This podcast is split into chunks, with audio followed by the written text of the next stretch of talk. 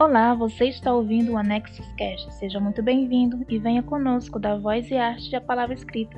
Eu me chamo Amanda Gomes. E eu sou Priscila Pereira. E no episódio de hoje nós vamos falar sobre adaptações literárias para o cinema e para a TV. Você gosta de adaptações, Amanda? Amo. Na verdade, é meio conflituoso essa questão, né? Porque quando a gente lê um livro, e sabe que ele vai ser adaptado, vem dois sentimentos ambíguos, digamos assim. Você fica muito feliz, né? Porque um livro que você gosta vai ganhar mais espaço, todo mundo vai conhecer e fica um pouco de receio também por ser pelo risco de ser uma bosta. pois é. Eu particularmente sou fã de adaptações literárias, mesmo sabendo que nenhuma fica tão boa quanto o livro, né? Mas é, eu gosto algum... bastante. Tem algumas que chegam bem perto, né? A gente vai falar sobre isso, isso. mais pra frente. Com certeza. É engraçado que a gente foi, a gente decidiu que ia falar sobre assunto e fizemos uma lista enorme sobre várias, vários filmes, várias séries que a gente é, assistiu e que foram adaptados. E escolher alguns para a gente conseguir falar aqui foi difícil. Verdade. E descobrimos uma coisa bem interessante. A dona Amanda é muito mais fã de adaptações do que eu. A lista é... dela ficou bem maior que a minha. Deu mais de 80. Foi 80? Acho que deu mais Foi. de 80 de, é, de 80 na lista. De é, filmes é, e adaptações. De livros foram bem menos, né? Eu tenho que ler mais. Então, eu a gente separou, né, pelos que a gente leu e assistiu, pelos que a gente só assistiu e pelo que a gente só leu. E ficou bem bacana a nossa lista, né? Vamos é, compartilhar é, um pouquinho muita com coisa, pessoal. É muita coisa em comum também, né? Aproveitando essa questão de ter muita coisa em comum, a gente tentou fazer uma lista um pouco diferente para a gente conseguir falar de mais, é, mais diversificado. Verdade, a gente colocou as melhores adaptações, né, na nossa, na nossa concepção, é claro, né? As piores e as adaptações que a gente só assistiu, não leu e que deram vontade de buscar e de ler o livro. É, muitas delas a gente não, é, não leu de vergonha na cara mesmo, né? De falta de vergonha na cara. É, Porque tem maioria, né? É, tem uns clássicos aqui que eu fico perguntando o que, que eu tava fazendo da minha vida que eu não li isso ainda. Sinceramente. Verdade. E foi muito gostoso de fazer isso, porque eu, particularmente, descobri muitas muitos filmes e séries que eu gosto muito e que eu não tinha ideia de que, de que eram baseados em livro. Verdade. E como eu não sabia, então não ia procurar nunca para ler. E agora, com essa pesquisa, descobri vou procurar ler, com certeza. Reaviva também a memória, né? Eu que sou meio fraquinha de lembrar das coisas, de detalhes assim, de filmes, etc. Foi um achado algumas coisas que eu encontrei. Verdade. Muito legal. Então vamos compartilhar um pouco com o pessoal, né? É, vamos falar um pouco pessoal, então. Qual que foi a melhor que você achou, assim, na sua opinião? Que quando fala em melhor adaptação, assim, qual que vem na sua cabeça? Já vou falar que eu não gosto da palavra melhor, entendeu? É tipo os livros lá de de escolher o top 5 e etc. Ai, ai, tá bom. o que mais te marcou? Bora marcantes, ou que eu me lembro, o que é bom mesmo e eu resolvi falar sobre. Era eu que ia começar isso, Priscila. Então tá. É hoje ah, a sua ah, vez. Melhores adaptações, né? Eu coloquei aqui em primeiro lugar. Eu acho que você colocou a sua em primeiro lugar também de novo. É Orgulho e Preconceito, o filme de 2005. Eu não assisti a série, aquela série mais antiga. A gente meio que já falou isso no, no episódio retrasado. E mas eu gostei muito, para quem amou tanto o livro como eu amei, Orgulho e Preconceito, o filme eu achei muito digno, é muito gostoso, ele é bem longo, né? Tem mais de duas horas, de quase três horas de filme. E eu repeti esse filme é, várias vezes. Assim como eu é, li o livro muitas vezes, eu também assisti o filme muitas vezes. É, eu gosto filme. especialmente da atriz, né, a Kiera, Kiera Kid, que ela geralmente faz esses filmes históricos porque ela tem aquela cara típica de inglesinha, né? Verdade. Ela sempre é escolhida pra fazer esse tipo de filme. Tipo, ela é a protagonista de Ana Karenina também, outro livro que eu não li. Nem eu. E eu assisti o filme meio que por alto, então nem apareceu na minha lista.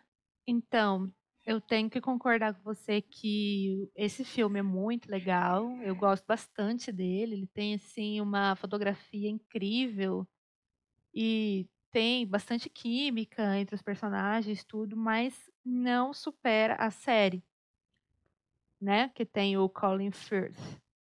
Aquela série é, é assim sensacional para quem gosta mesmo de Orgulho e Preconceito. Ela é assim Fiel. completamente fiel, completamente fiel e assim são seis episódios de uma hora, então eles fizeram o livro direitinho, igualzinho. Então, para mim, aquela Diálogos, série ganha. igual. Sim, diálogos, tudo. Ela é É. perfeita. E ainda nos brindou com uma coisa que não tem, uma, tipo uma cena extra, que não tem no livro, que foi aquela saída do Colin Firth da água. Ah, Você não viu, você não sabe. eu vi, não, eu vi uns trailers, né, que eu tava, na época que eu tava pesquisando sobre a série, eu vi uns trailers, aqueles trailers de filminhos, com aquelas musiquinhas românticas, as melhores cenas de, Sim, de cada, de cada é, episódio, etc. Eu vi muito isso, e inclusive essa cena da água. E Então, eu achei não- bem bacana. não tem no livro isso, né? E eles acharam assim uma ideia, uma boa ideia, né? Tanto que é um fazer- extra, né, não foi... Ah, foi ótimo. É uma cena assim que todo Foi mundo ótimo. amou.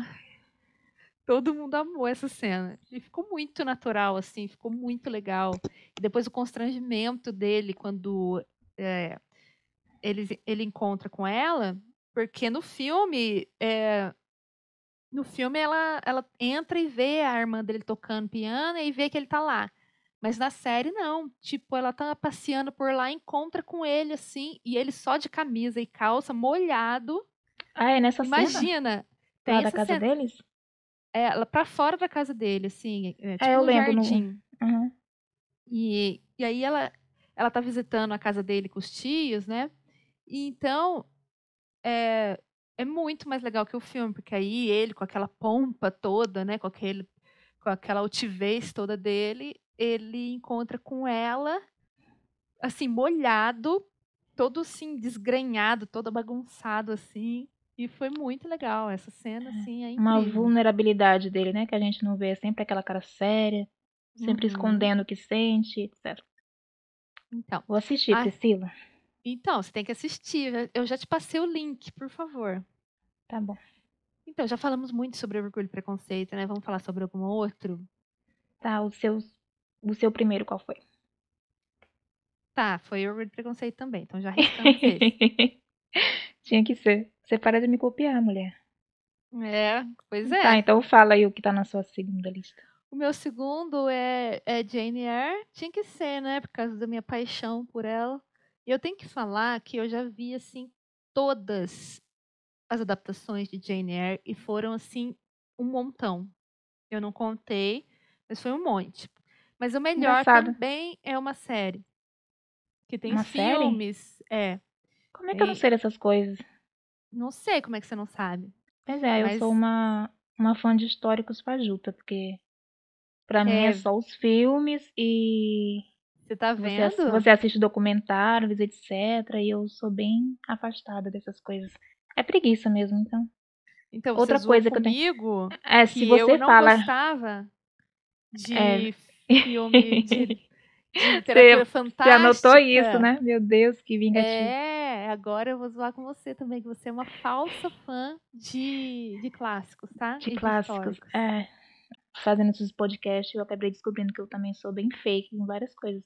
Inclusive essa de falar, ai, eu adoro históricos, já li um monte de livros, já vi um monte de filmes, vi nada. Só os Tá vendo? clichês. Tá vendo, né? Então, Então- você fala que essa série é melhor que o filme. Então, se ela é melhor que um filme, então ela é muito ótima, porque o filme é maravilhoso. Ah, Com certeza. Você tem que assistir, assista. É isso que eu digo, assista. Nossa, Mas eu gosto da menina, da, da atriz que faz a, a Jenny no filme. Que inclusive é a Alice, né? Eu me esqueci o nome dela agora. Ela, ela é campeã de fazer adaptações de, de livros, essa menina. Ah, que feio. Peraí, eu, tô, eu me perdi aqui. Você tá falando do quê, mulher? De Orgulho e Preconceito Da- ou de Jane Eyre? Não, da atriz que faz a Jane. A Jane Eyre. Isso. Em qual filme? Em qual deles? Ah, o filme mais recente, mais famoso, eu diria. Eu tô falando. Eu tô falando. E é esse que você falou que você gostou? Exatamente. Sim. Não, a, as séries são bem melhores. Eu falo as séries porque eu vi uma que é bem antiga, mas tipo muito antiga, quase em preto e branco. Eu tenho que anotar ano, essas coisas, eu esqueço. Eu também. falei pra você anotar, sou bonitinha. Mas, Mas é, o filme é de 2011. Sim, lembro dele. Ele não é um dos melhores. Eu gosto de outro, na verdade. De, de filmes, esse não é um dos melhores. Eu gosto de outro. E, tem, e de séries, tem essa que eu acabei de falar, que é quase em preto e branco, que é bem antiga mesmo. Mas De essa não é. 1943. Deve Tô ser. vendo aqui. É preto e, E- branco. E mas a que eu mais gosto é uma série que ela é, é intermediária, não é nem tão antiga e nem tão recente e que a Jane, ela a atriz que faz a Jane, ela tem uma boca assim bem estranha, assim, bem diferente. Uma boca estranha. É, Como assim? ai, para quem se interessar nisso que eu tô falando, depois eu procuro qual que é direitinho e coloco no- nos links lá. O segredo da boca. Já falamos também da vez no, no primeiro podcast nosso muito de orgulho, preconceito e de Jane então vamos pular para os próximos. Qual que é o próximo seu? Tá, o outro é mais é, atual, mais adolescente, diria. Ah, Jogos você é Vorazes. adolescente. Esse também tá no Ai, meu. infel- Infelizmente não. É Jogos Vorazes, de 2012. Filme que eu considero muito, muito bem adaptado. Conseguiram pegar o melhor do livro. Tem diálogos que são exatamente iguais. Inclusive, que eu, quando eu estava no cinema assistindo, eu já sabia o que, que ela ia falar e realmente ela falava direitinho. Tipo o diálogo do, do filme. Então, eles. O pessoal falou que isso é fanservice, né? Que os fãs de, de Jogos Vorazes eram tão lunáticos como os fãs de Crepúsculo, então eles queriam que fizesse tudo perfeitinho como é que é o livro, então eles não assistiam e tinha tanta polêmica com relação a isso. Mas eu acho que em Jogos Vorazes eles conseguiram montar um elenco muito bom e eles foram bem fiéis ao livro, não deixou dever em nada e toda a parte cinematográfica, né, os efeitos, os atores e etc, eles conseguiram potencializar é, a história de uma forma muito legal. Com certeza. Eu amo essa série, né? E eu comecei a, a, a ler ela por causa dos filmes. Então, Você primeiro assistiu o filme, É, primeiro eu assisti o filme, não todos, eu acho que assisti dois primeiro. Aí depois eu comecei a ler, e aí eu fui assistir os outros só, só depois que eu terminei a série toda de ler. Então foi uma, uma experiência bem legal, assim. Eu comecei assistindo, parei, li, depois voltei a assistir o, o resto que faltava. é tipo aquela sensação, ah, esse filme é muito bom, então o livro deve ser melhor, Isso. então deixa eu dar uma paradinha aqui. É tipo o que eu fiz com Crepu- Crepúsculo. É, tava maior boom, né? Eu tava no cinema, todo mundo falando sobre. Eu esperei comprar os meus livros, esperei chegar, ler e só depois que eu fui assistir o filme. Eu não sei se foi uma boa ideia, porque depois eu comecei a odiar os filmes, porque, enfim, logo depois eu vou falar sobre isso. Então, Mas continua. Vamos voltar nos Jogos Vorazes, né? Que é o seu e é o meu também. Então vamos falar nele juntas, né? É, Você me imitou de novo. Pois é. É o único adolescente do meu aqui, tá? E, e Tá eu bom. gostei Adulta. bastante. Então, você falou que você gostou do elenco dos Jogos Vorazes, e eu gostei bastante da, da Katniss, mas eu detestei o Pita. Porque Ah. o Pita do filme é totalmente diferente do Pita do livro. O Pita do filme é muito sem sal, assim, muito chatinho. É, E- aquele ator não é, não é dos melhores mesmo. Então, ele, ele não soube fazer um Pita decente. Porque o Pita do livro é, é, assim, muito. É muito carismático, né? Aquela cena Aham. dele, é, da entrevista dele, É ótimo Nossa. demais. É muito... No filme, até que ele conseguiu um pouco de carisma nessa cena.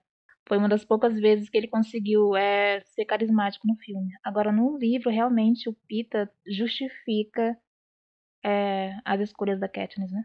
Isso. Eu tive, assim, na época que eu li tudo, eu tive um crush literário pelo Peter Melark. Então, é... E pelo outro não. Eu até esqueci o nome do outro. Como é que é o nome do... Ai, credo. Um triângulo amoroso. Um triângulo amoroso que não funcionou, graças a Deus. Não, nunca torci por ele. Não entendo quem pode chipar, né? Torcer por aquele cara. Ah, mas Nossa. por que não? Os dois eram amigos, ele ajudava a família dela. Não, não totalmente, sei. Ah, sempre, mundo, totalmente sempre, aceitável. Sempre torci pelo, pelo Pita, não sei. Sempre.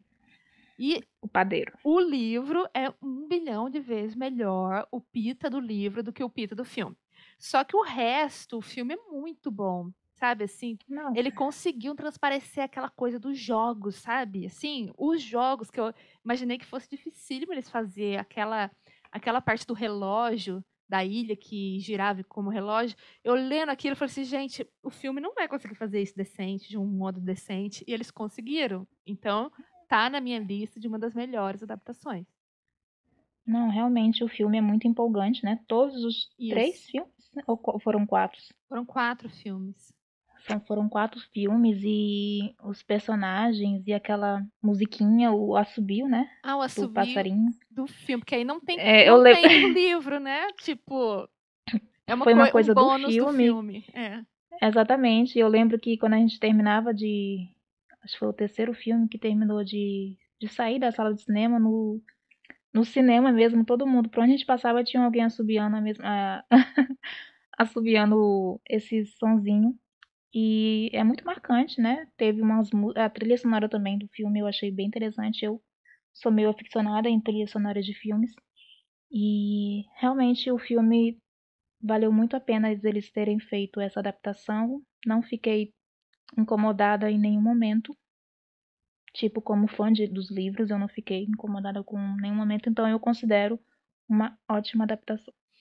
Isso, eu só quero ah, abrir um parênteses aqui e falar que você ficou é, com inveja, né? Vamos dizer assim, de, de eu morar perto de uma biblioteca. E agora eu tenho que te falar. Eu O cinema. nu- nunca fui no cinema, meu bem. Meu Passa Deus. quatro não tem cinema. E eu nunca vi nada no cinema. Pra, pra não mentir, eu fui uma única vez no cinema assistir o Rei Leão quando lançou. Então, você imagina quanto tempo faz isso. Ah, Mas mas depois você devia disso- fazer um esforço pra poder ir na cidade vizinha, etc. Eu sempre falo, mas você sempre desdenha quando eu falo pra você ir no cinema, porque você não gosta muito. Não, porque os únicos que, que todo mundo bomba pra assistir, ai, vamos assistir, são filmes de Super-herói. super-heróis que eu detesto. Então, minha família vai. Como é que você pode, como é que você pode detestar filme de super-herói? Não sei. É um defeito de nascença, eu Hum. acho. De fabricação. Mas eu Deve ser. detesto filme de Não, mas é, abrindo um parêntese aqui, né? Eu sei muito bem qual é a tua sensação de não ter cinema em, é, cinema em casa, não. Cinema na cidade. Aqui até uns, acho que uns seis anos atrás, cinco, não tinha cinema também. Então, toda essa gama de tantos filmes incríveis que tiveram, eu assistia o quê? Quando passava na Globo, ou Aham. em CD pirata que eu comprava na feira. Então, assim mesmo. Então eu, eu te entendo. Então eu te entendo, né? Porque em casa nem tinha internet, não tinha, então era os meios que tinha. Aí realmente Locadoras. é muito diferente Priscila assistir um filme no cinema. É, Eu é imagino. inexplicável a sensação. Eu queria muito assistir alguma coisa decente Então, no eu assi- cinema. Então eu assisti é, Jogos Vorazes no cinema com um monte de fãs com camisa e todo mundo vibrando e todo mundo gostando das cenas de ação. Então é uma experiência muito, muito única. Ai, deve ser. Agora É eu uma fiquei com pena que você inveja. não viu? tenha. Viu? é, né? Uma Então. hora chega aí em Passa Quatro a, o progresso. Ai, vamos ver, né? Espero. Então, qual que é o seu próximo aí, já que o- os Jogos Vorazes foi de nós duas, né? Acabou que nós duas falamos sobre ele. Qual que é o seu aí? Ah, só falando de Jogos Vorazes, é, lançou né, um, um, um sexto ou quinto livro, não me lembro, dele, uma continuação que parece que vai tratar dos filhos da Katniss, ou não, É? Não tô sabendo É, disso. Não, é do passado do Snow. E Ah, como começou, sim. e como É. começou todos os distritos e como começou os primeiros jogos. Eu acho que já tá disponível pra compra, mas eu não me interessei muito não. Então, isso que eu ia falar, eu, eu já vi mesmo sobre o Snow, né? Sobre os filhos da Katniss, não. Sobre o Não, é do Snow. passado. Ah, Então, eu também não me interessei porque o Snow não é o meu- um dos meus personagens preferidos. Então, Ah, mas vai que a história dele tem um tem uns porquês aí, né, que a serem respondidos. ah, não sei. Não sei. E Tá, aí, vamos pro próximo. próximo. O que eu escolhi aqui foi Como Eu Era Antes de Você. Um Hum, romance Fofíssimo. fofinho, pela primeira vez. Fofinho, digamos, entre aspas, né? Porque tem uma É. carga dramática Com certeza. você, é, você sai com vergonha do cinema, né? De tanto chorar. É. E Eu fiquei morrendo de raiva do livro. o Porque. filme é de 2016, meu Deus, de 2016.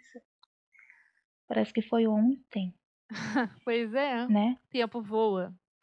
E eu li e fiquei muito, muito encantada com a história. Chorei horrores e eu entendi muito o, aquele final dele. Eu não me revoltei com o final, eu totalmente entendi a decisão do Will. Fala um resumo aí do, do livro, Priscila, pra quem não sabe. Se é que tem alguém que não sabe. Pois é, pra quem não sabe, como eu era antes de você, se trata de uma mocinha bonitinha e comumzinha, assim, né? Bem clichêzinho de mocinha. Ah, na verdade ela é bem diferentona, né? É, até isso é clichê. né? Que, Ah, ela é bem que diferentona as ela roupas que tem ela alguma usa. coisa, assim, de especial nela, né? É, a Fel- Luísa Clark, né? Né? É. Então, aí ela vai ela vai trabalhar na casa de um do Will, né, que ele é um, um homem que, sof- que era muito ativo, independente, tudo, então ele sofreu um acidente e ele ficou tetraplégico, que é só mexia o pescoço, só. Pois é. E a mãe, a mãe dele contratou ela pra tipo vigiar ele porque ele tava mesmo nesse estado, tava tentando se matar. Hum. E Ela queria mais uma companhia pra tirar ele do. é, tirar essa ideia tédio, fixa né? dele de morrer, É. né? Uma- e ela viu na Lu uma coisa diferente, né, do que ela já tinha feito. Sempre aquelas enfermeiras mais sérias, Uhum. aquelas cuidadoras que não. que só deixavam ele mais estressado e que ele se livrava de todas. É, e aí eles acabam se apaixonando, né? E blá blá blá. E é tudo bem sutil, né? O, É, o, o se apaixonar dele, é- deles é muito sutil. Tanto que o filme, o, o livro, se trata mais da Lu, né? Do crescimento dela. com E certeza. não, é, e, e não é sobre a mudança dele, porque ele não muda. Ele continua a mesma pessoa e as convicções dele continuam a mesma. Então é ele que transforma a vida dela.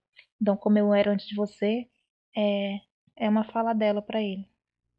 É, e você falou que você entendeu esse final, eu não, eu fiquei revoltada, porque por mais assim que é, o meu subconsciente entenda que ele não queria mais viver daquele jeito, assim, eu não, não consigo entender assim racionalmente. Tipo, a- apesar de eu ter escolha achado então, apesar de eu ter achado o filme uma ótima ada- adaptação, é, muitas pessoas que assistiram só o filme não entenderam essa posição dele porque eu acho que eles não colocaram realmente como era o sofrimento do Will. No livro, Verdade. é, Uhum. era muito forte. Eu ficava é, ele na cama, as escaras cobrindo a pele dele, os dias ruins e o tanto que ele ficava no hospital o tempo todo e vendo a mãe dele lá em função dele e a noiva, né? A ex-noiva se casando com o melhor amigo. Então é muita coisa acontecendo e ele não tinha perspectiva nenhuma de que ia melhorar. É. Igual o, o cuidador dele fala, né? Não inventaram a cura para lesão na medula, alguma coisa Isso. assim. É. Então eu entendo porque no livro, especialmente no livro, esse sofrimento dele é muito bem retratado. E eu, se fosse no lugar dele, eu acho que eu teria a mesma posição. Eu não ia querer ter uma vida. Eu não queria ter só 20% de vida. Sendo que eu no caso dele, viveu tão bem e tão maravilhosamente é, quando ele era saudável. Eu entendi, eu não me revoltei com ele, eu fiquei triste, claro, a cena é muito triste, né, da despedida deles, É. e de que todo o esforço que ela fez não, não mudou em nada. Pode ter balançado ele, mas não mudou em nada é, a decisão que ele já tinha tomado seis meses atrás. É. É, dá pra entender, mas assim, tipo, não, eu não gostei desse final. Vamos dizer assim, né? Eu gosto de finais felizes, você sabe. É, mas a vida não é sempre assim, então. É, o filme funcionou maravilhosamente bem, principalmente por causa dos atores, né? Qualquer filme que tenha a Emilia Clarke vai funcionar porque ela é a simpatia em pessoa. É, ela foi bem mesmo. Targaryen, pra, a Priscila não conhece, né? Não. Ela é, ela, ela é a. Ela é a mãe dos dragões de Game of Thrones. Então, eu já ouvi falar, E- assim, já vi algumas cenas dela, mas não assisti Game of Thrones. Nem li, nem nada. E ela é muito simpática no filme inteiro e o casal funcionou super bem. A trilha sonora é maravilhosa. E, enfim, é uma ótima adaptação que eu fiquei com medo, né, de ficar... Na, na verdade, quando eu vi que quem eram os autores, que seria uma que seria uma coisa bem inglesa, vamos dig- digamos assim, eu já fiquei mais confiante de que seria uma boa adaptação e não me decepcionou em nada. É, britânicos. Filmes e séries britânicas são o que há de bom, gente. Só pelo sotaque, assim. Só pelo amo. sotaque. É, eu amo. Só pelo sotaque. Agora você. Então, já que você é adolescente, né, da, da turma, eu coloquei aqui é, O Vento Levou. Bem velha, né? Eu gostei. Uhum. Você já leu O Vento Levou? Eu não li, eu só assisti o filme muito, muito, muito tempo atrás. Tipo, tava passando na Globo. Hum, na sessão da tarde? Não sei. Não. Era alguma sessão especial que tava passando. É, já passava à E eu- noite. Na verdade, eu assisti, eu lembro perfeitamente de ter assistido de dia, assim, na tarde. E foi o dia todo, né? Porque ele é enorme. É. E eu gostei bastante. Eu confesso que eu lembro pouquíssimas coisas, eu não vou saber nem nomear os personagens. Scarlett O'Hara. Isso. E eu lembro daquela cena do beijo e tudo mais, e. Enfim. O que, que você tem a Então. dizer sobre? Eu li, eu, eu li esse livro, é um livro também enorme, enorme. E eu li ele adolescentezinha, assim. Provavelmente não na época certa de ler um livro desse, né? Pesado como esse. Faz tempo, hein? Muito tempo, nossa, muito tempo. E provavelmente eu não entendi nada, assim, por causa do, né, da pouca idade, tudo. Se eu lesse agora, eu acho que eu iria gostar muito mais dele. E olha que eu gostei na época. Mas eu acho que eu aproveitaria melhor. E o filme, eu, eu coloquei como um dos melhores porque o filme é muito bom. Assim, eu lembro que é igualzinho o livro. E eu, toda vez que eu lembro desse filme, tudo, eu lembro da, da Scarlett cortando as cortinas para se fazer de vestido. Você Hum, lembra dessa parte? Lembro, lembro. Lembro sim. E você comentou sobre a cena do beijo, né? Eu tenho uma É a curiosidade famosa sobre cena do isso. beijo. Então, Tipo o quê? É, a minha avó comentava, minha avó gostava muito desse filme e tudo, e ela comentava que na época que ele saiu, teve uma entrevista com a atriz que fez a Scarlett e falou que ela detestou as cenas de beijo porque o ator que, que fez- fez par romântico com ela tinha mau hálito. Então, todas as cenas de beijo! Era uma Ela- tortura. era uma tortura pra ela e não transpareceu isso no filme, né? Bela atriz, né? Ela ganhou algum Oscar, que se ganhou, ela merece, então. Então, não sei se ela ganhou, mas que merece muito. E eu gostei bastante da- do filme, eu achei que ficou muito bom, assim, é, até por- pelo, pela duração dele, né? São acho que mais de quatro horas de filme. Então Isso, eu lembro que eu conseguiu- passei a tarde inteira e o filme não terminava. É. Então conseguiu retratar tudo do livro, né, a guerra entre os sulistas e os nortistas, e a questão da da escravatura, e a relação deles com escravos, que na família dela eles eram quase da quase parte da família mesmo, né. E com os outros, eu achei, assim, muito legal a traição, né, que ela que ela fez com a irmã dela, e eu lembro de tudo isso, assim, mais pelo pelo filme do que pelo livro, até pelo tempo que eu que eu li, né. É, por Então falar nisso, né, essa questão da escravatura, eh, recentemente o filme foi meio que censurado, né. Pessoal, eh, por causa da questão lá da de todo esse movimento que tá acontecendo sobre racismo no mundo todo, e que esse filme era tipo um desserviço, porque mostrava muito muito essa questão de de de escravos, de pessoas negras, de escravos felizes com as condição que eles estavam. Eu acho que eu entendi mais ou menos que seja por isso. Aí eu fiquei meio chateada com essa questão. Tanto que a HBO, eh, que fez a censura, digamos assim, ela, ao invés de tirar o filme de cartaz, né, ela colocou um um relato sobre, eh, como que o filme era, o que as coisas são diferente agora, e para as pessoas assistirem com uma perspesqui eh, para as pessoas assistirem com uma perspectiva diferente. Eh, pra não romantizar a escravidão, pra não romantizar como é que era a situação.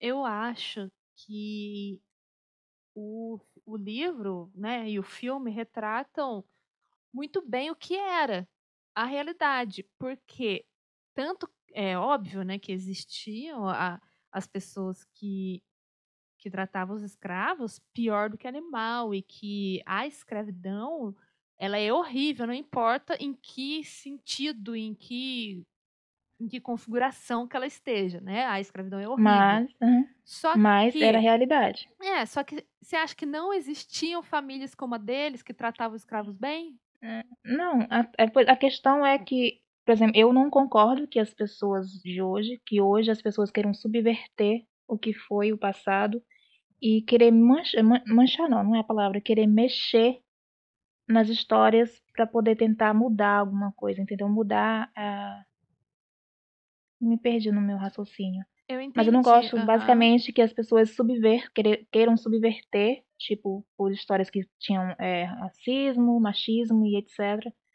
porque não era a realidade antigamente, então Isso a obra era daquele jeito, a gente tem um pensamento diferente agora, obviamente, a gente Uhum. assiste com uma perspectiva diferente, mas eu quando eu vi essa parte de que o filme, eh, que tinha uma um abaixo-assinado pra poder, eh, impedir que o filme voltasse a a rodar por aí, eu fiquei meio revoltada. É, eu também acho que não deve tirar nada não, faz parte do passado, faz parte da história, a gente não tem que aprender com o passado pra não repetir? Essas mostram muito Exatamente. bem. E como eu como eu É. falei, né, a escravidão é horrível tudo, mas, re eu não acho que romantize a escravidão, ela só mostra que nem todos eram horríveis, nem todos tratavam os escravos do de uma forma horrível. Claro que isso não justifica a escravidão, óbvio que não, né, Mas eles que ser era livres mesmo. Mas, eh, eu não acho que ele não retrata a realidade, nem romantize, não. Eu acho que eles retratou uma família que realmente tratava bem os seus escravos. Ponto. Mas Que existiam, é. com certeza. E é óbvio que é que com certeza era minoria, a maioria devia tratar muito mal mesmo, devia devia bater e judiar e tudo mais, e é uma parte horrível da história que nunca mais deve ser repetida. Pois é, o que eu tenho medo é dessas questões, das pessoas quererem mudar É. obras literárias que retratam o passado e querem colocar uma visão que não existia na época, porque é o que a gente sente agora. Enfim Enfim, qual que é o mudando seu? mudando para o próximo, deixa eu me lembrar. Outro Jovenzinho, não me julguem. Hum, é um bebê ainda essa menina. A Culpa é das Estrelas. Que Oh. f fofo, filme perfeito, que fez muito marmanjo chorar aí, né, vamos falar a verdade. Verdade. Eu lembro até que o Fábio disse que teve um crush na Razzel Ray na Razzel Grace. Verdade. É Eu engraçado lembro falar disso disso. também. É, ele teve um crush nela de tão legal que ela é. Mérito Ela da é atriz também, escolhida. Eu li o livro primeiro, obviamente, né? John, John Green começou a lançar livros, tipo, todo ano. De todos os livros que eu li dele, o único que eu gostei foi A Culpa das Estrelas. Os outros, inclusive, ele tem Cidade de Papel, também, que é, um do, é uma adaptação que eu achei péssimo. O livro é chato, mas o filme consegue ser mais chato ainda. Ainda bem que eu não vi e nem li. Nem precisa se dar o trabalho. Mas é. A Culpa das Estrelas é realmente é um machado. Ele, ele falou que passou 15 anos escrevendo essa história, ou foi menos, eu não sei. E ela saiu no momento certo, porque saiu mais inspirados. E quando eu leio, eu, meu livro do, da Culpa das Estrelas, eu não costumo ficar rabiscando o livro, nem botando notinhas, mas o livro é tão cheio daquelas frases de impacto que ele é todo cheio de post-it nas frases.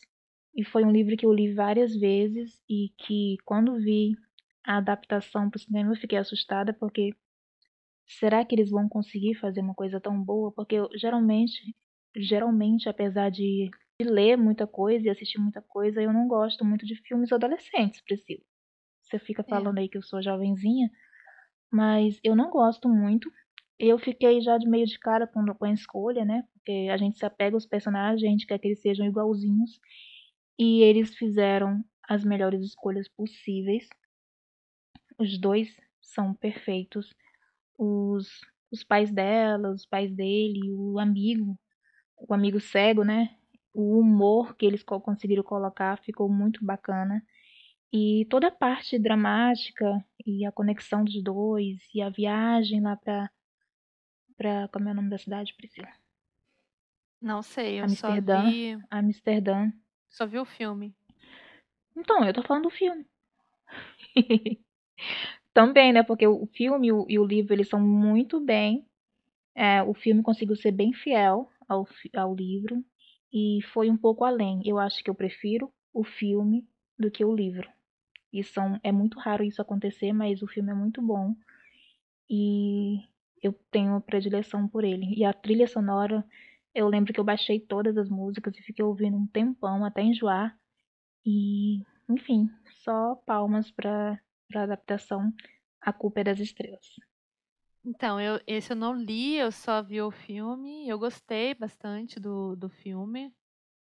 Você chorou, Priscila? Provavelmente sim, eu, eu sempre choro em todos os filmes tristes, que tem alguém morre e essas é. coisas. Então. então. Você não sabia que ele ia morrer, então? Porque você geralmente foge desses filmes, né? Não, não sabia que ele ia morrer. então por isso não, que tu assistiu. É, não, não é, não é esse tipo de filme que eu fujo, não. Quando tenho, assim, muita maldade, assim, muito sofrimento. Principalmente que uma pessoa infringe a outra. Eu não gosto desse tipo. Injustiça e etc. Né, tem até um, um uma adaptação que, que eu só assisti também e que é nesse estilo de sofrimento infligido por outras pessoas, que foi em nome de Deus e não tá aqui nos melhores e nem nos piores, nem nada, porque eu não li, eu só assisti. Mas esse filme em nome de Deus, se eu soubesse como é que era, eu não tinha assistido. Porque é Foi realmente pega horrível. Desprevenida. É. Horrível mesmo. Nossa Deus. Tá. É. Já falou sobre o seu adolescente? Ah, falei. Não então, fala eu... adolescente, é, é filme pra família. Chorar. Isso, verdade. Eu tenho um aqui que é Diário de uma Paixão, que é o nome do, do livro, do filme, né? E eu li, eu li esse, esse livro como o Caderno de Noah. É a mesma história. Caderno de Noah? O Caderno de Noah. Ué. É, eu não sei se tem algum com nome diferente, se a versão que eu li era diferente. Eu sei que é a mesma história, só que o filme chama O Diário de uma Paixão e o livro que eu li chama O Caderno de Noah. Só sei disso. E eu gostei bastante. Gostei muito do. É o primeiro sucesso. Livro. É o primeiro grande sucesso do Nicholas Spark, né? Nicholas Spark. Não sei. Não Ele é ideia. tipo. Ele é tipo o Sidney Sheldon, ou dos romances é, Água com Açúcar. Então, por incrível que pareça, eu não leio. Acho que eu nunca li nenhum dele. Nem sabia que Sério? esse era dele. Eu, é, ele tem muitas adaptações, né? Tipo, a minha preferida é Querido John. Você, você assistiu esse? Assisti, não li também. Eu podia ter colocado ele no meu top aqui, mas tinha melhores. Mas o filme, é, o livro é muito bom e o filme também é igualmente bom. É, acabei de pesquisar aqui rapidinho no Google, assim, né? E é o Caderno de Noah, do Nicholas Spark. Spark. Sparks mesmo. É, se tu for É, aí olhar, tem, tem ele fez uma duas para capas aqui. É, Ele, tem, tem duas capas aqui. Uma tá escrito Diário de uma Paixão e uma o Caderno de Noah. Eu acho que ele mudou o nome. é, acho que a adaptação mudou o nome, né? É, a adaptação, é, acho que o, o Caderno de Noah ia ser chato para o nome do filme, então eles colocaram é, Diário de É. uma Paixão.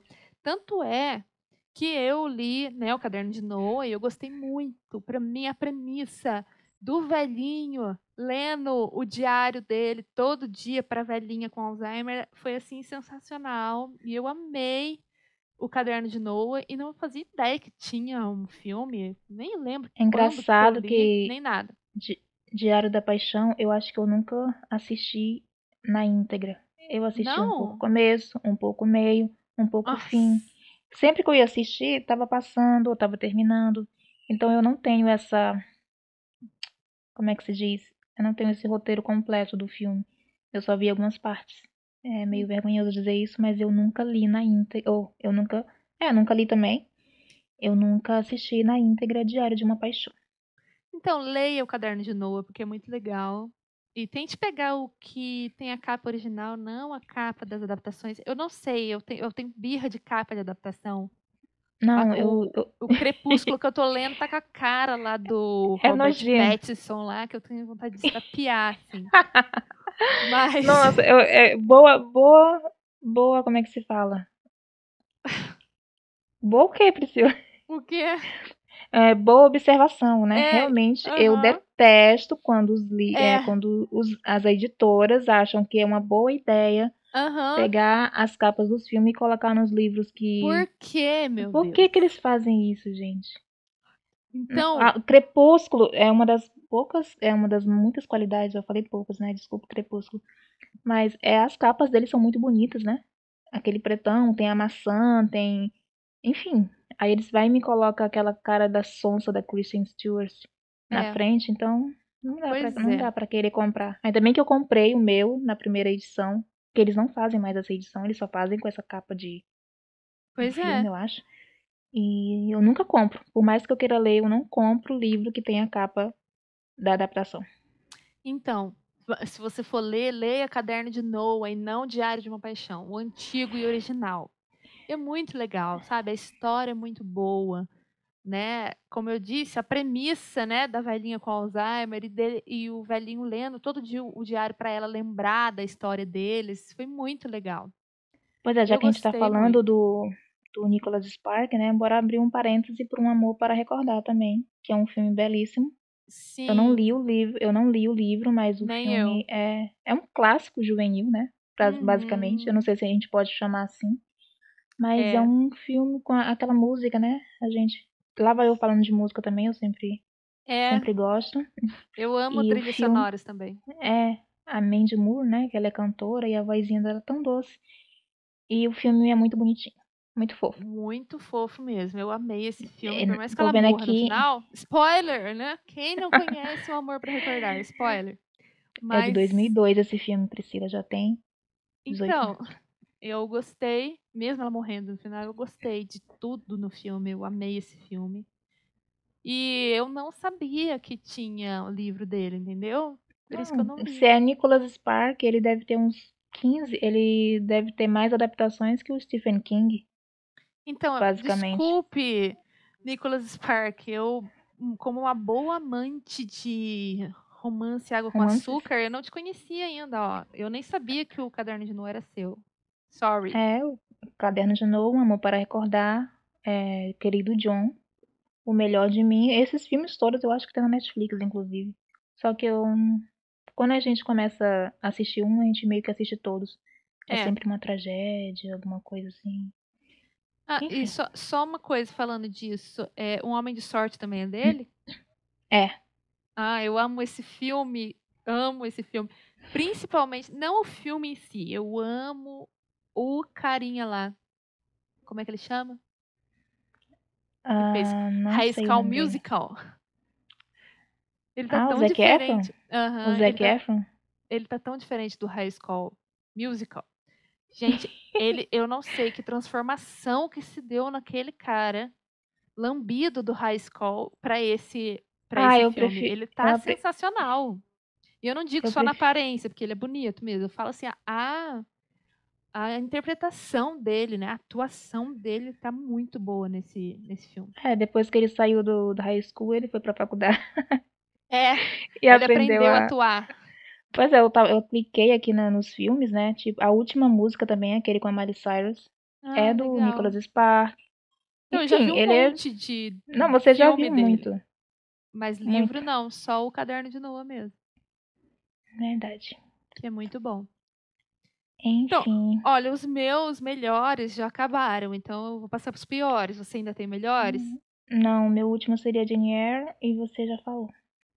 Então, você quer falar so- os seus piores? Começa agora você. Mete o. Mete o pau. Tá.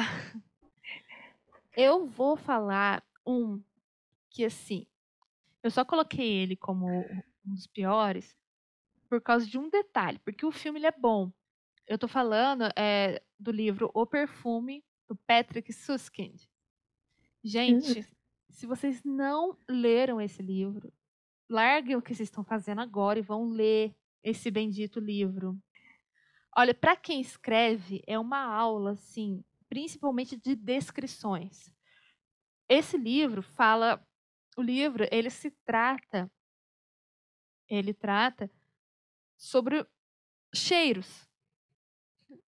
É o jeito que eu posso explicar, né? Ele, ele trata, ele fala sobre os cheiros. Chama o perfume a história de um assassino. E então, e uma curiosidade sobre ele, que ele, Patrick Suskind, ele é um escritor alemão, o livro foi lançado na Alemanha, né? Foi em alemão, tudo. Só que ele conta a história de um francês na França. Eu achava Hum. que, esse, que esse livro era francês. E eu só descobri que ele era alemão hoje na pesquisa que eu fiz para colocar ele aqui. E Ah, aí, que legal. eu falei assim, gente, os franceses devem odiar esse livro. Porque, É porque a é, fama de perfume, né? A fama de perfume é da França, então acho que ele se baseou nisso. é, só que ele começa, gente, o, o primeiro parágrafo desse livro já é assim. Ele começa falando que na França lá de, do século tal, né? Bem passado, assim, né? Sei lá. Que era tudo muito fedido. E ele descreve o cheiro que os palácios tinham, as ruas e tudo. Só que ele descreve de uma forma que você consegue sentir o cheiro. Nossa, que legal. E é muito assim. Lembra que eu até te marquei esses dias é, em uma curiosidade sobre, sobre isso, sobre como é que era na era vitoriana, lá no pessoal lá da França, como é que. É porque no, nos palácios, Isso. se você for nos grandes palácios do, lá da França, não tem banheiro. Isso. Então, a França era muito, é realmente o que ele falou, fedida.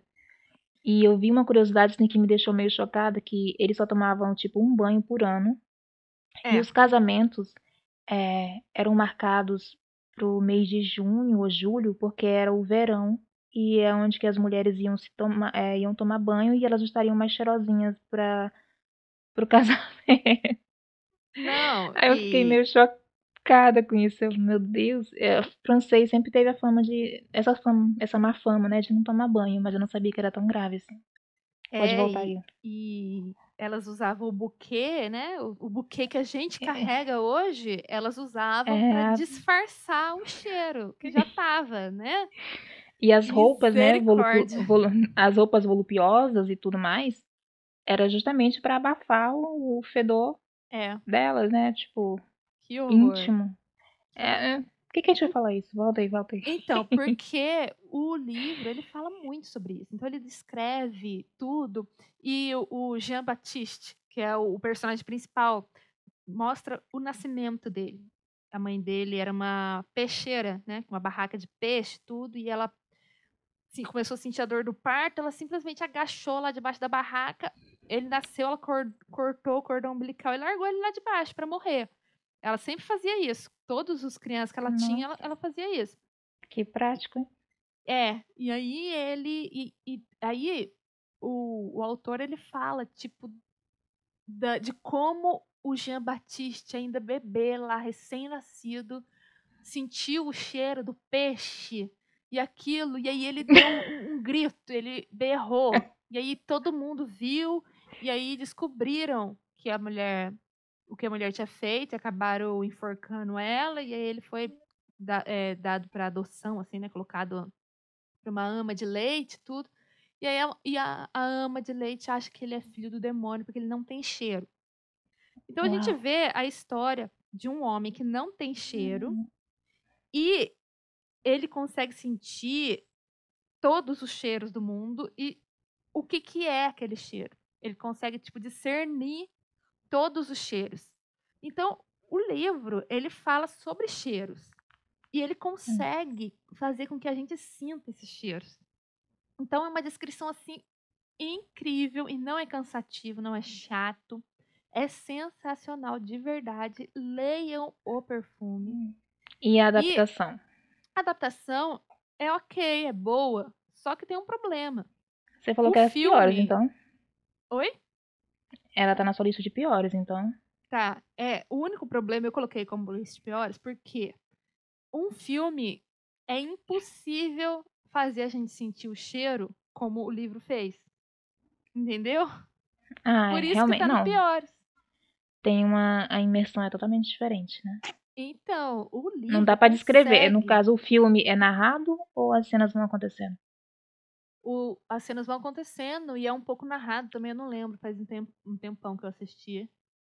Mas, assim, não se compara, porque o livro a gente consegue sentir o cheiro e é muito profundo o psicológico dele, porque ele é um psicopata, né? Eu con- continuo contando, né?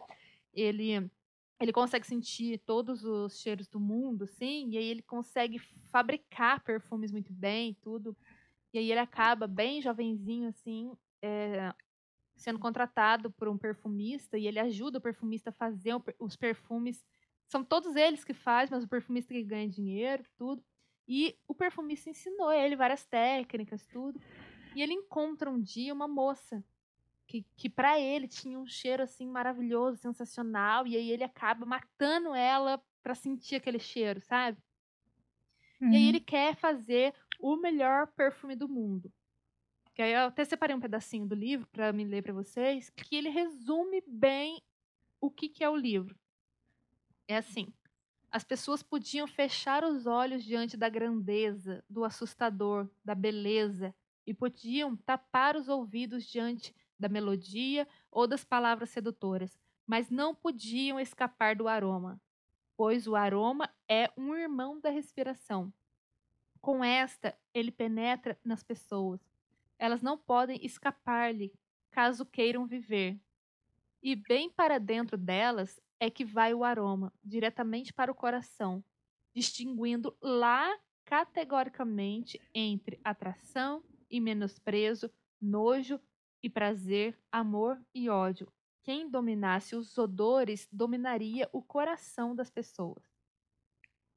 Uau. Então, o livro fala que toda a simpatia, toda a atração, todo nojo, toda a repulsa que a gente sente pelas pessoas não tem a ver com o que elas falam, com a aparência delas, com nada, e sim com o cheiro que elas têm.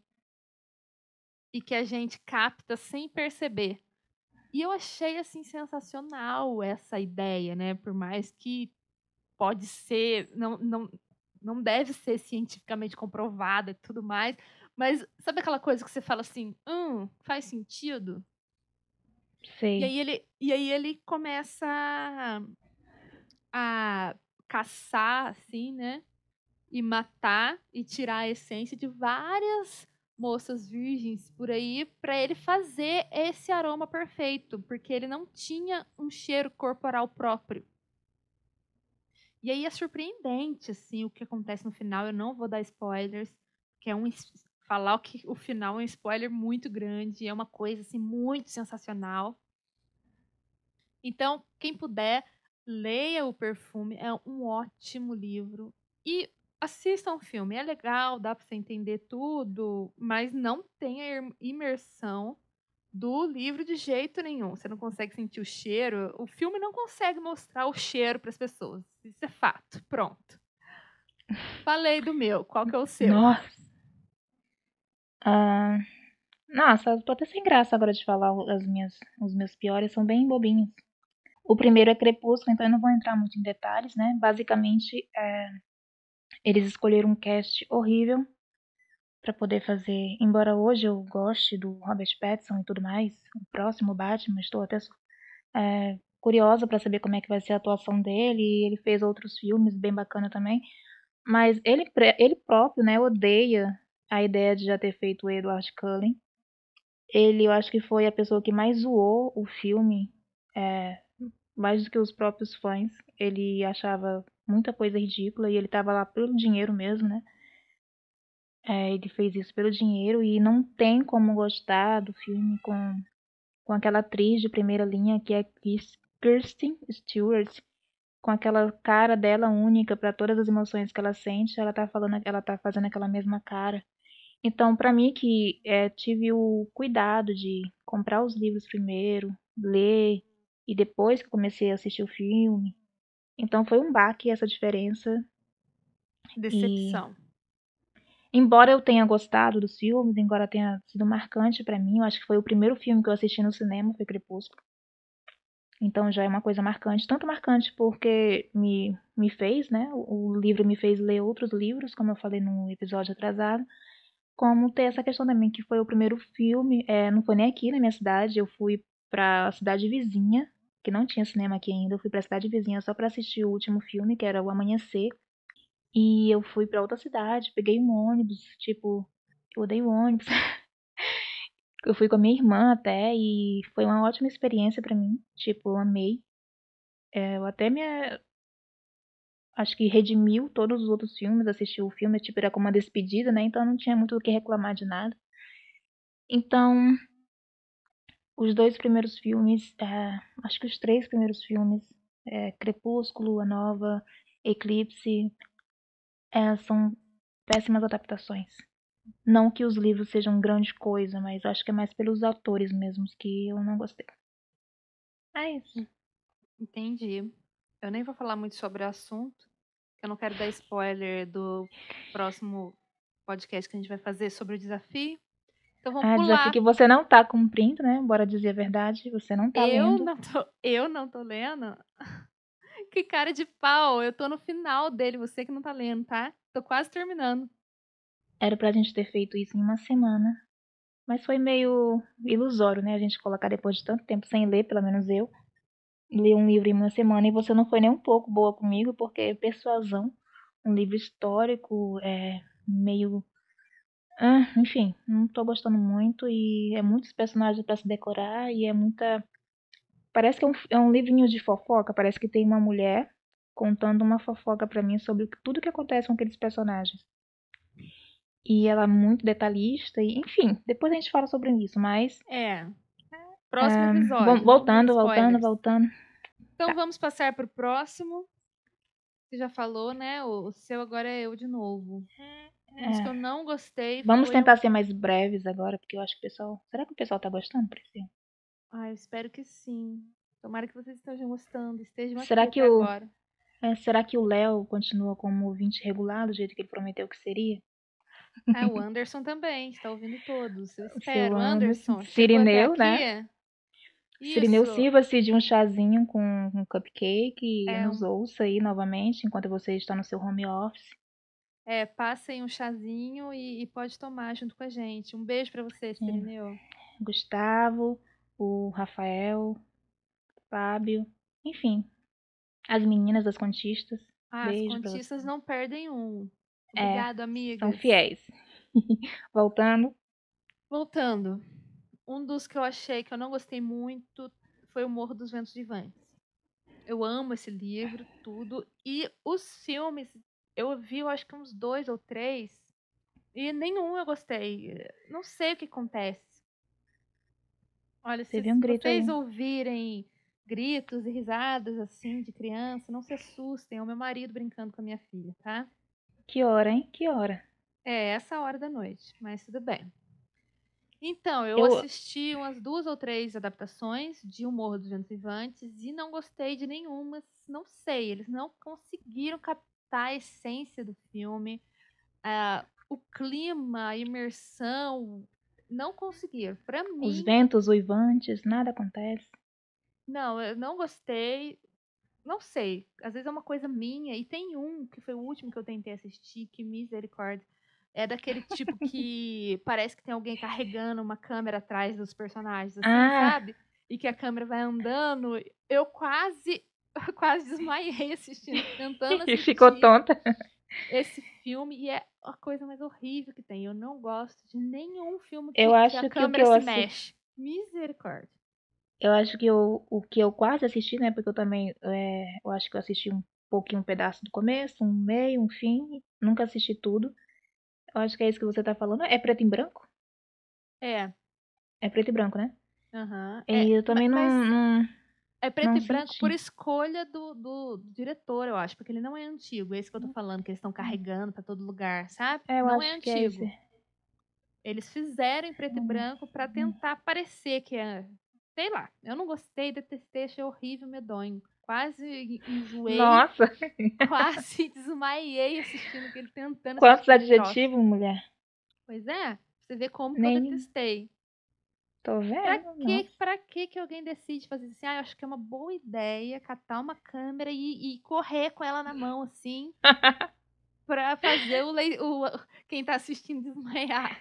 Eu não sei Realmente. que graça eles tiveram nisso, gente. Eles acharam que ia ter nisso.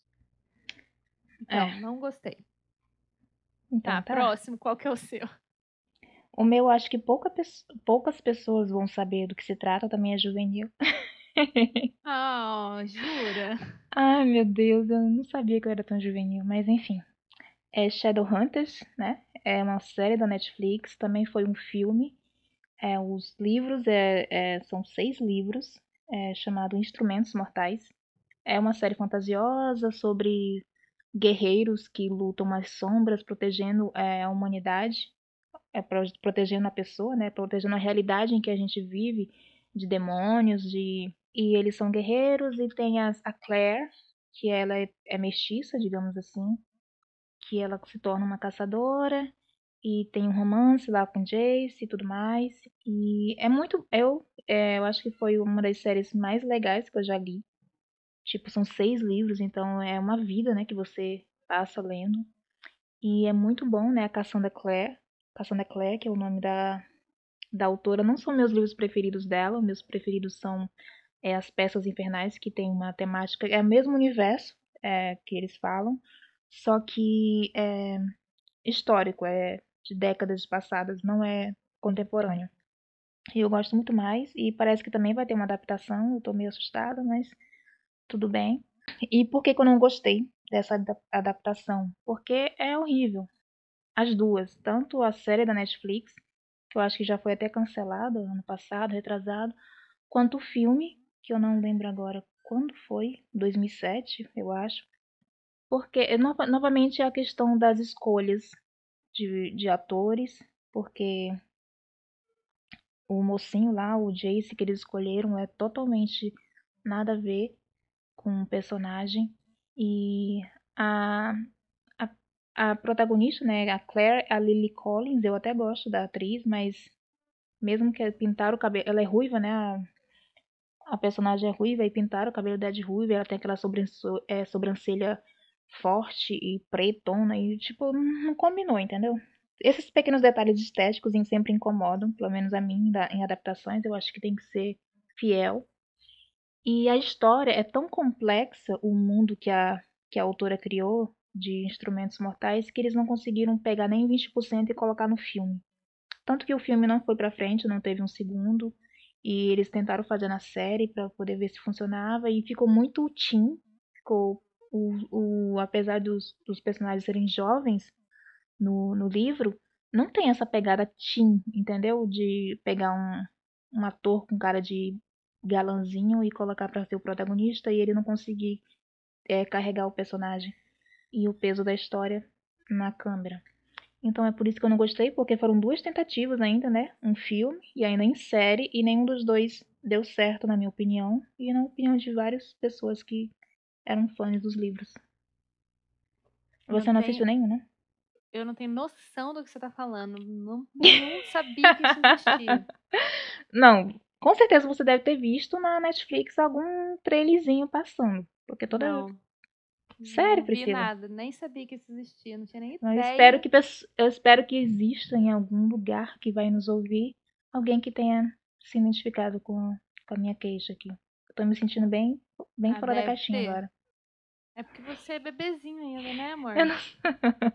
não sou, meu amor, mas tudo bem. Então, acabou? Shadowhunters, ou sei lá o quê? Shadowhunters é... Não, é respeito também com o meu pior, viu? Não, desculpa. Sei lá eu do não, eu quê. não sabia. Eu não sabia, nem estava falando certo, porque eu nunca tinha ouvido falar disso antes. Hum. Tá. Priscila, Priscila. É, É. Nem errou muito. Meu último é persuasão. Porque o filme. É tão eu ruim quanto o livro? Não, o livro não é ruim, você tem que dar uma chance pra ele. Mas eu coloquei ele como um dos ruins porque eles mudaram o final. Tipo, de um livro, de um filme em especial. Você não vai me falar, obviamente, né? Mas sério? Não, não posso. É, não posso te contar nada. Eu tenho que falar muito breve desse, pra não te dar spoilers. Mas Por eu favor. coloquei ele aqui como um dos piores, porque eles mudaram o final. E o final não ficou nada a ver com o livro. Tipo. Não, não tinha nada a ver com o livro. Então, por isso que eu coloquei ele como um dos piores. Não vou entrar em detalhes, porque você tá lendo o livro e tudo mais. E você já falou que já viu o filme, não viu? Persuasão, não. Eu vi. Como é que fala? Razão e sensibilidade. Ah, Ah, vi- devo ter visto Emma, tipo, daquele jeito. Um pedaço aqui, um pedaço acolá. sei. Emma Mas também não Persuasão, não. assista o filme. Não assiste o filme da Emma, que é É chatíssimo. ruim também? Assiste é por isso que eu não consegui série. terminar. É, assiste a série. A série é ótima. Priscila e das Como- séries misteriosas. Claro, né? Ela tem que acesso não é de conhec- séries. Eu acho que não é de conhecimento é, popular essas séries, não. Porque a gente só se ouve falar dos livros e dos filmes. Então, eu não sei porque o povo não gosta das séries. As séries são os, o que É. há de melhor para filme histórico é as séries. Pra retratar É, mas quem gosta, ouvindo nosso podcast agora, eles vão atrás, né, Priscila? Isso, eu vou colocar no nos Na é descrição? aquilo? Isso, na descrição eu vou colocar onde vocês podem ver as séries. Beleza? Tá fechando os piores aqui dos meus. Isso. Você já fechou, fechou o seu também, né? Fechei isso. É, Agora, o que eu, esco- o último que falta. é, eu escolhi A Cabana como os piores, mas eu nem considero tão pior assim. Mas é só porque o impacto que o livro teve pra mim quando eu li não foi passado na tela do cinema, nem 10%. Entendeu? Basicamente isso. A Sim. Cabana, né, Pra quem não Será que alguém não conhece o livro A Cabana, né? Foi um sucesso extremo, eu não sei de onde nem que surgiu, do nada, é, pessoas que eu conhecia começaram a falar desse livro, começaram a comprar, né? Até quem, até quem não, não lê, comprou. É tipo o Código da Vinci, né? A pessoa não, não leu, né? Mas se falou tanto dele que tá lá na prateleira, ou tá lá na estante. E eu li esse livro, e na época eu considerei, tipo, a visão, a visão mais bonita de Deus que eu já tinha visto. Porque é um, é um livro religioso, né? Mesmo que seja uma ficção, é, ficção, Sim. É um livro Uhum. que mostra esse lado é, religioso. Eu chorei muito nesse livro. Chorei bastante. Eu acho que foi um dos livros que eu mais me emocionei. De uma certa forma, me aproximou de Deus também. Eu fiquei muito pensativa, né? Me, me tocou profundamente nessa questão do Mark, né, que perde a filha, a filha dele é sequestrada é, por, um, por um serial killer. Ele briga com Deus, né? Ele, ele, a família dele era sempre muito religiosa, então ele rompe com Deus. E certo dia ele, recebe uma carta convidando ele para ir para uma cabana e assinado vai estar papai, né? Que é como a mulher dele chama Deus na intimidade. E vai ter toda uma transformação, um autoconhecimento, né? Tem uma, é uma questão fantasiosa lá do, do Espírito Santo, Jesus, Deus. Enfim, é uma busca, né? Um autoconhecimento e a parte da ficção que ele consegue encontrar o corpo da filha e tem todos aqueles questionamentos se ele perdoa se ele consegue perdoar o que aconteceu, e ele pergunta para Deus onde você estava quando é, quando ele matou, quando ele estava matando minha filha, onde que você estava, porque você não fez nada. E tem várias questões filosóficas, questões de, de para a gente refletir mesmo sobre religião, sobre tudo nessa questão, né? Porque é um assunto muito profundo.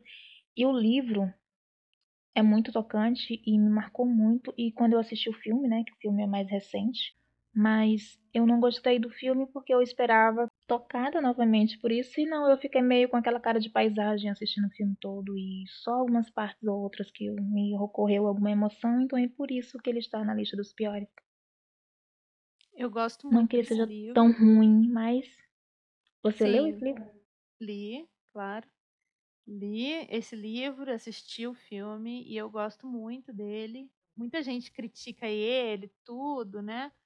que não entende que é ficção, gente. Tipo, é ficção, né? Alguém, o, o autor lá escreveu da cabeça dele, né? Não é, não é para levar a sério tudo que tá lá. Eu gostei muito, muito mesmo. Gostei bastante. Gostei principalmente do jeito que ele apresentou Deus e Jesus, o Espírito Santo. Gostei É, muito. totalmente desconstruído, né? Totalmente Uhum. inesperado. Então vamos para o nosso último tópico, né? Que são é, filmes que a gente assistiu e que ficou com vontade de ler, né? Sim, tá. Meu primeiro é N com E, né? Que é baseada, é uma série da Netflix, que inclusive, né? Cancelada, teve né? Injustamente. bafafá, porque ela foi cancelada e os fãs, assim, revoltadíssimos, até compraram em Nova York aqueles telões, um espaço naqueles telões que ficam passando propaganda lá, para ordenar para Netflix que continuasse a N Não é nem a. Netflix, né? No caso É. é a ABC, né? Não sei qual é a. Nem sei. Rolou uma questão de invejinha lá, porque ela que, ela que produziu a série, vendeu pra Netflix. A Netflix vendeu, é, vende a série como original, como sendo dela. E ela ficou com a Ah. menor parte da parcela do, do bolo, né? Então ela ficou chateada, ela não queria mais produzir, a Netflix falou, tá, então me dá aí que eu compro o direito. Não, não vendo. Então eles estão nessa nessa briguinha, né? Enquanto isso, quem é fã fica aí a ver navios, né? A série terminou muito abruptamente, com Então, várias pontas soltas que tinham com que certeza. resol- a, a Índia lá, né? Tá presa até hoje. É. E, e, gente, E- é sensacional. Essa série é, sensacional. Quem não, E- quem não, não se deu a chance ainda, né, de, de assistir, são É. três temporadas. A primeira não. Nada supera a primeira temporada. De É. tão perfeita que ela é, né? Toda a inocência, toda a linguagem, né, que eles usam. É. A É muito fotografia. poética. É muito poético. A Anne, ela toda, ela é cheia dos sinônimos, ela é cheia dos adjetivos, tudo que ela, Ela é fala é escritora. maravilhoso. Então, aí pra quem não sabe, a N com E da Netflix foi baseada na, nos livros N de Green Gables, que são assim, sei lá, uns 20 livros. Eu não sei Seis, direito. pra ser mais. São seis É, livros que a é. Anne é o protagonista. É. São seis, seis livros que a Anne é protagonista e cinco da família dela, né? Que ela, não, ela teve nada menos que sete filhos com Gilbert. É, animadinhos, né? Ai, que fofinho. Então, tipo, é desde da Anne bem criança até a Anne bem adulta, né? Os filhos dela e tudo. Então eu morro de vontade de ler. E eu só não li ainda porque é uma fortuna pra comprar todos os livros. Nossa. Pois é, então tá tão em evidência, né? Que os livros estão realmente saindo uma fortuna. É. Eu queria deixar só um parênteses, né? Porque a petição para que a, a série seja renovada é a maior da história para se pedir uma série até hoje. Tá chegando quase um milhão de assinaturas, então eu acho que alguma coisa vai acontecer. Ficou uma questão de que a HBO talvez compre os direitos. E bora ver o que acontece. Então, tomara que eles continuem, porque é sensacional, gente. Dê uma chance. Não é série de criança, é uma série maravilhosa. Para quem gosta de escrever, do mundo da escrita, da imaginação, é sensacional. Então, É, resu- resumiu bem, é o uma mundo da chance. imaginação. Então. E você aí, querida? Então, minhas melhores é, que eu li, ou que eu assisti, e eu não li, né? Eu tenho vergonha de dizer isso, é Os Miseráveis, do Vitor Hugo. Eu nunca li nada do Vitor Hugo. Você já Nem leu? eu. Não, nada. Nem esse aí não li, nem, nem assisti. Você não assistiu Os Miseráveis? Não. Então, Só, só o é nome a- não me dá vontade de assistir, entendeu? Tipo, Os Miseráveis. Não, Mas parece que é- é muito sofrimento, então eu não assisti. é, realmente não é uma história muito, muito fácil, mas Os Miseráveis, é, pelo menos no cinema, é um musical. Pra quem não sabe, já deixo claro que eu amo musicais, então desde High School Music eu tô sempre eu tô sempre assistindo e Os Miseráveis, esse filme de 2012 que tem que tem o Hugh Jackman, que tem a Anne Hathaway e tem o Russell Crowe, inclusive ganhou o Oscar de, de melhor musical, alguma coisa assim. A Anne Hathaway ganhou Eu amo ela. ganhou o Oscar de melhor atriz coadjuvante, algo assim. E realmente o filme tem um diferencial, né, da questão de musical, porque ele é, 80% dele as pessoas estão falando cantando. É daquele tipo mesmo de musical. A pessoa tá falando, não vá, não sei pra o quê. Entendeu? Entendi. E o outro diferencial, e a outra curiosidade desse filme é que não teve playback. Os atores gravaram as músicas lá cantando é, ao vivo para a câmera, tiveram que interpretar e soltar a voz, não tinha aquele playback de, de apoio que geralmente tem nos filmes. Então, eu acho que justamente por isso, né, teve aquela cena muito bonita, antagônica da, da Anne Hathaway, como ela, ela era a Fantine, né, a prostituta, que comeu o, dia- o pão que o diabo amassou e as portas se fecharam para ela. Era, ela. Ela é, é mãe da Cosette, é criada pelo Jean Valjean, que é um dos protagonistas, né? Essa, essa adaptação me marcou muito justamente por, eu gostar de, de musicais, por ter aquela cena bonita que tem é, até a música, a Dream, a Dream, tu não conhece, né, Priscila? Não. Depois eu vou te mostrar o trecho, que eu acho que foi por esse trecho que ela ganhou o Oscar, em que ela tá cantando, é mais a despedida dela na cena, né, que ela morre. Ela chega, ela vende o cabelo, vende os dentes, vende o corpo, vende tudo, para poder tentar criar a filha dela. Ela tá doente, então ela começa a cantar a música e é uma das cenas muito bonitas e que provavelmente foi por isso que ela ganhou o Oscar de melhor atriz. Tava lá. I, I dream the dream that I... Não vou começar a cantar aqui, não, mas tudo bem. Canta, canta. Não, tem mais gente ouvindo isso, você tá doida? Mas depois eu vou te mostrar. Nada. Isso. Enfim, é minha música preferida, num dos meus filmes preferidos, que é musical, então não tem como ele não estar aqui. E eu quero comprar o, o livro para ler. Eu nunca li porque eu não tenho eu não tenho irmãos. E não é um tipo de livro que eu vou ler, ler digital, não tem nem condições. E é isso. Eu não acredito que você não tenha assistido nem lido, Priscila, e nem tenha vontade de ler só por causa do nome, Os Miseráveis. É muita tristeza. E realmente é tipo o Jean Valjean, que é o protagonista, ele foi preso 19 anos porque ele roubou um pão para é, para alimentar o um sobrinho dele que estava Então, doente. isso, Aí isso me tem mata por dentro, sabe? Isso me incomoda profundamente. aí ele trabalhou nas minas, nas cri- é, tipo trabalhou como escravo para poder pagar a para ele poder se libertar, né? Aí tem esse capitão que é o Javert, que é o cara passa 19 anos perseguindo ele, né? Não sei, é um amor. Tem um amor aí investido, pode ser, não sei o que acontece. E quando ele sai, ele consegue é uma riqueza e ele adota a Corsette, que é a filha da Fantine, né? Ele promete isso para para Fantine no leito de morte, no leito de morte dela, que ele vai que vai cuidar da filha dela e ele cuida realmente. Enquanto isso, ele tá tentando fugir até hoje, porque ele tá foragido, né? Ele.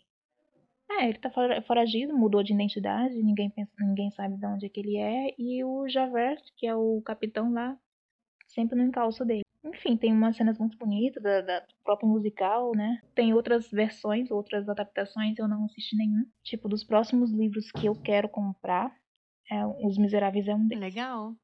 Mesmo com tudo isso que você falou, não me dá nem um pouco de vontade de ler, nem de assistir. Mas, tudo bem. Você é chata. É, eu sei.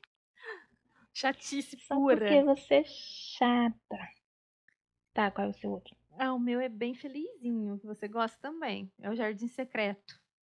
Ah, Inclusive, eu não Começou sabia, é, não sabia que ele era baseado num livro, né? Eu fui descobrir agora, fazendo essa pesquisa para nosso podcast, e eu já baixei um PDF e já tô lendo.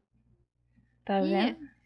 e eu até estava comentando com você que seria difícil o livro ser tão bom quanto o filme, porque eu amo esse filme, gente. A trilha sonora é sensacional. Eu amo aquela trilha sonora. E eu amo a fotografia, a casa, as passagens secretas, o choro. A cara de vem. emburrada da, da Mary. Aham. Que aquela minazinha é uma atriz. É ótimo, né? Porque ela tem É? aquela carinha ruim. A bichinha tem a carinha ruim. No de mal-humorada. É, É, no começo. Ela Aham. vê- tu vê que o semblante dela vai mudando, né? É. Conforme ela vai ficando mais feliz, mais, mais animada, e as coisas delas vão mudando. Mas esse filme realmente é. Eu guardo assim na memória como uma parte muito boa né, da minha infância, do que eu, que eu assisti. Nossa, esse filme é muito antigo, né? De 92, alguma coisa assim. é, acho que 93. É, quando eu penso em filmes tipo de Sessão da Tarde e tudo mais, eu não penso na Lagoa Azul, eu penso nela. Eu penso em Jardim Secreto, que foi um filme que sempre que estiver passando na televisão eu vou parar pra assistir. Com certeza. É, gente, é lindo. Tá na Netflix agora, eu assisti recentemente. E assim, a trilha sonora, só aquela trilha sonora já assim vale o filme todo. E a fotografia é muito É sensacional. Né? Aqueles Trans- campos da Inglaterra, assim. Aque- o jardim mesmo, toda a história. É muito bom. E eu tô lendo o livro e já encontrei, logo assim no começo, coisas que não são bem assim. Que o Hum. li- não é o que o, o filme não tá igual ao filme. Entendeu? Até assim, como os pais dela morrem no filme, os pais dela morrem num terremoto lá na Índia. E no livro eles morrem de malária. Não, de cólera, desculpa. Eles morrem de cólera na Índia. Então, bem diferente, né? Não tem nada a ver uma coisa com a outra. E assim, outras coisinhas assim que eu tô vendo que eles deram uma modificada no no filme e coisas importantes. Tipo, no filme, a mãe da Mary é irmã gêmea da mãe do Colin. E no Hum. livro, o pai da Mary era irmão da mulher da, da mãe do Colin. O Ué. pai da Mary é irmão da mãe do Colin. Então, coisas assim que não tem muito a ver. Eu tô gostando muito do livro. E eu até Mas tava. por enquanto ainda prefere o, filme. É, por enquanto ainda prefiro o filme. É porque é uma memória, né? É mais do que um filme, é uma memória. E eu lembro direitinho que a primeira vez que eu assisti esse filme, eu tinha a idade que a Mary tem. Então, Sério? eu me identifiquei muito. Muito, muito. Eu amo esse filme. Então, eu tô lendo e muito legal. Gostei, tô gostando de ler. Depois eu falo pra vocês o que que eu achei do livro O Jardim Secreto. Próximo. Muito bom. O próximo e último, né? Porque o meu segundo é a, é a Anne também, você já falou, já falamos sobre, então eu vou pular pro último, que é O Sol é para Todos. Hum, Na tradução, na verdade, o título origina- original do livro é To Kill a Mockingbird. Mockingbird. Mockingbird é tipo um pássaro, assim, um pássaro lá, lá para fora que simboliza a esperança, então seria a morte da esperança. interessante. E esse filme eu assisti recentemente, tem um ano. acho que foi no ano passado. Tava passando né, no Telecine Cult, preto e branco, tudo mais, não tava fazendo nada. Parei para assistir porque eu queria ler o livro, né? Eu já sabia, eu vi que se tratava do filme. E toda vez que eu vou para comprar esse livro, tá tudo esgotado. Antes de, da, da, editora lá lançar essa nova edição, não tinha, tava esgotado, não se achava em lugar nenhum. O Sol é para Todos para ler. E hoje, por exemplo, eu fui buscar e também não achei. Tá tudo esgotado. E o filme que ganhou o Oscar de melhor ator, de melhor adaptação, todo mundo que leu, todo mundo que que eu vejo resenhas falando sobre, fala que é, o, é um livro para para entrar nos favoritos da vida, entendeu? E eu não, não li ainda, mas o filme realmente me prendeu de uma forma que eu fiquei. É também é um livro longo, é um filme longo, mais de duas, quase três horas, quase três horas em preto e branco. É, nem lembro a última vez que eu li um, que eu assisti um filme em preto, em preto e branco e conta a história de da Scout, que é uma menina, né? O filme. No caso, o livro é narrado pela Scout. No filme, eles conseguem, eles têm que fazer uma abrangência maior, então ela continua sendo a protagonista, né? Ela, o irmão e o pai, que é o Atticus. E a história basicamente é sobre uma cidadezinha onde um homem negro é acusado de estuprar uma mulher branca. Aí você já viu, né? Nos Estados Unidos já o racismo nessa década de 30, provavelmente, já era daquele jeito, né? Então, de, é, o racismo nos Estados Unidos, ainda no sul dos Estados Unidos, era pior ainda. Então, esse homem, o Atticus, que é o pai da Scout, é advogado e ele aceita defender eh, esse homem. Porque ele realmente acredita que não, não foi isso que aconteceu, ele realmente acredita na inocência dele. E a gente vê, tipo, o olhar das crianças, sobre, porque isso abalou a cidade, né? Todo mundo só se falava nisso. E tem o julgamento, aí o olhar que a gente vê é da criança que de não entender por que, que aquilo está acontecendo, porque eles não veem, é, eles não têm essa maldade, né? A criança não é racista. Todo filme tem aquela tensão do julgamento. E esse homem, o, Scal, o, o Atticus, que é o pai dela, ele é como se ele carregasse o, o brasão da, da justiça, da, da integridade, porque realmente eu fiquei encantada com o personagem. Ele é muito correto, é, ele é viúvo, né? Ele cuida dos filhos dele. Ele cuida dos filhos dele sozinho. Ele tem uma, uma empregada que é mais a, a figura materna da família, que ela é negra também. Então, a Scout já cresceu sendo criada por uma pessoa de cor, tendo esse, esse laço íntimo, então ela não entende por que, que as outras pessoas é, julga uma cor da pele, ela não entende por que, que aquele homem está sendo massacrado, por que, que as pessoas querem invadir a delegacia para matar o homem, e por que, que a palavra dele, do, do homem, do negro, não é levada em consideração em momento nenhum, que antes de qualquer coisa ele já estava condenado, e tudo que estava acontecendo até agora era só uma festa para todo mundo poder tacar pedra, entendeu? Ter a, a oportunidade de tacar a pedra. Então, o, li, o filme fala de, do racismo, fala das justiças sociais e de uma forma muito profunda, porque a gente vê através do olhar de uma criança que não entende o que está acontecendo, ela vai crescendo com o decorrer da, da história e por causa desse filme eu realmente fiquei com muito, eu já tinha vontade, né, de, de ler o livro, eu acho que quando eu ler eu vou ficar encantada, eu espero que sim, né, porque são muitas expectativas só que O Sol é para Todos é um filme impressionante que mereceu os Oscars que ele ganhou. E tá, eu vou ler um trecho agora.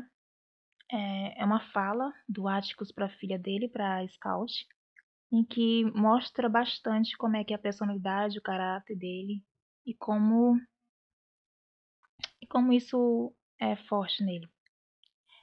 Eu queria que você visse o que realmente é coragem em vez de pensar que coragem é um homem com uma arma na mão. Coragem é quando você sabe que está derrotado antes mesmo de começar, mas começa a si mesmo e vai até o fim, apesar de tudo. Raramente a gente vence, mas isso pode até acontecer. Uau! É isso. É lindo mesmo. Eu quero, mesmo. eu quero muito ler esse livro, quero conhecer o Áticos, que eu fiquei encantada, eu fiquei assistindo o filme, o autor é muito bonito, né? Todo bonitão, advogado, é, que advogado do bem, né? Porque Olha um crush aí. é um crush, né? Advogado do bem, e ele fala coisas bonitas, e o jeito que ele defende, que ele protege, tipo, a prote- ele protege a verdade, o direito da defesa, ele realmente é o único que tá fazendo o papel dele decente naquele julgamento. Então, é um personagem muito bom, muito bom mesmo. Legal. Você falando com tanto entusiasmo até fez eu ficar com vontade de ler também. Então, o meu tá aqui é Dexter. Vocês conhecem a série Dexter? Dexter é o meu psicopata preferido. Ele é muito fofo, gente. Eu não sei, eu um crush no Dexter. Sério. E eu não tinha ideia de que tinha livro dele. Pois é, eu te falei isso, né? Você não tava. E são vários livros. Então, não tinha nem ideia, nossa. E eu assisti Dexter, eu não assisti inteiro porque me falaram que a última temporada, né, que o final era muito dece- decepcionante. Então, não assisti inteiro, parei numa parte boa assim, porque eu queria guardar só coisas boas do da série. E é assim sensacional para quem gosta de psicopatas e soluções de crimes e e tal. É muito bom. E o Dexter, gente, É, o Dexter, o psicopata gente, ser Dexter- bonitinho ajuda, né? Não, não, não é nem a questão de ser bonitinho.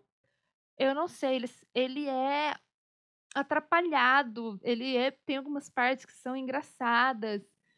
É, ele é muito bem feito, sabe? Ele, ele é daquele psicopata, tipo, ele não sente nada, né? Nenhuma emoção, tudo.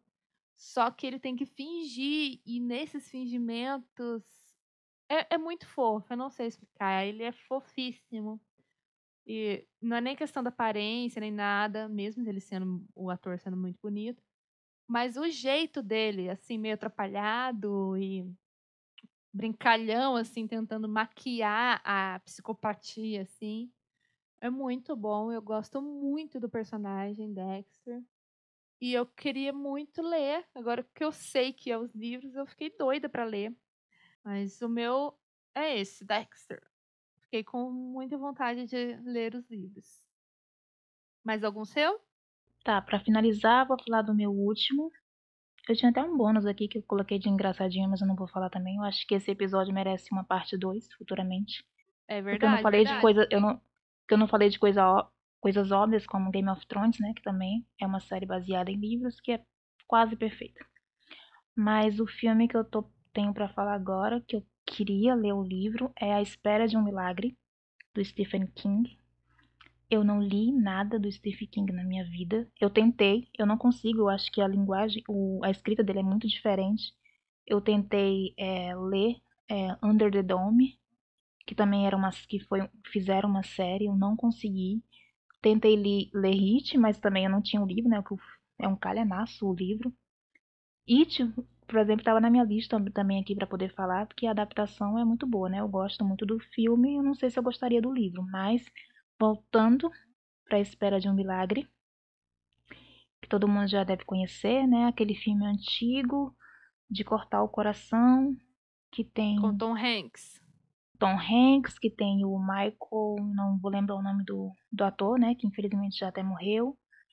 E como é que um homem daquele tamanho conseguia ter tanta doçura no olhar, né? E É. como é que alguém com tanta doçura no olhar poderia ter feito o crime que ele come, que disse que, eu, que o acusaram, né? É, é muito bom esse livro, esse filme mesmo. Esse filme, é, na época que eu assisti, tipo, passava no SBT, eu acho, à noite, eu não podia nem assistir. Assisti escondido, algo assim.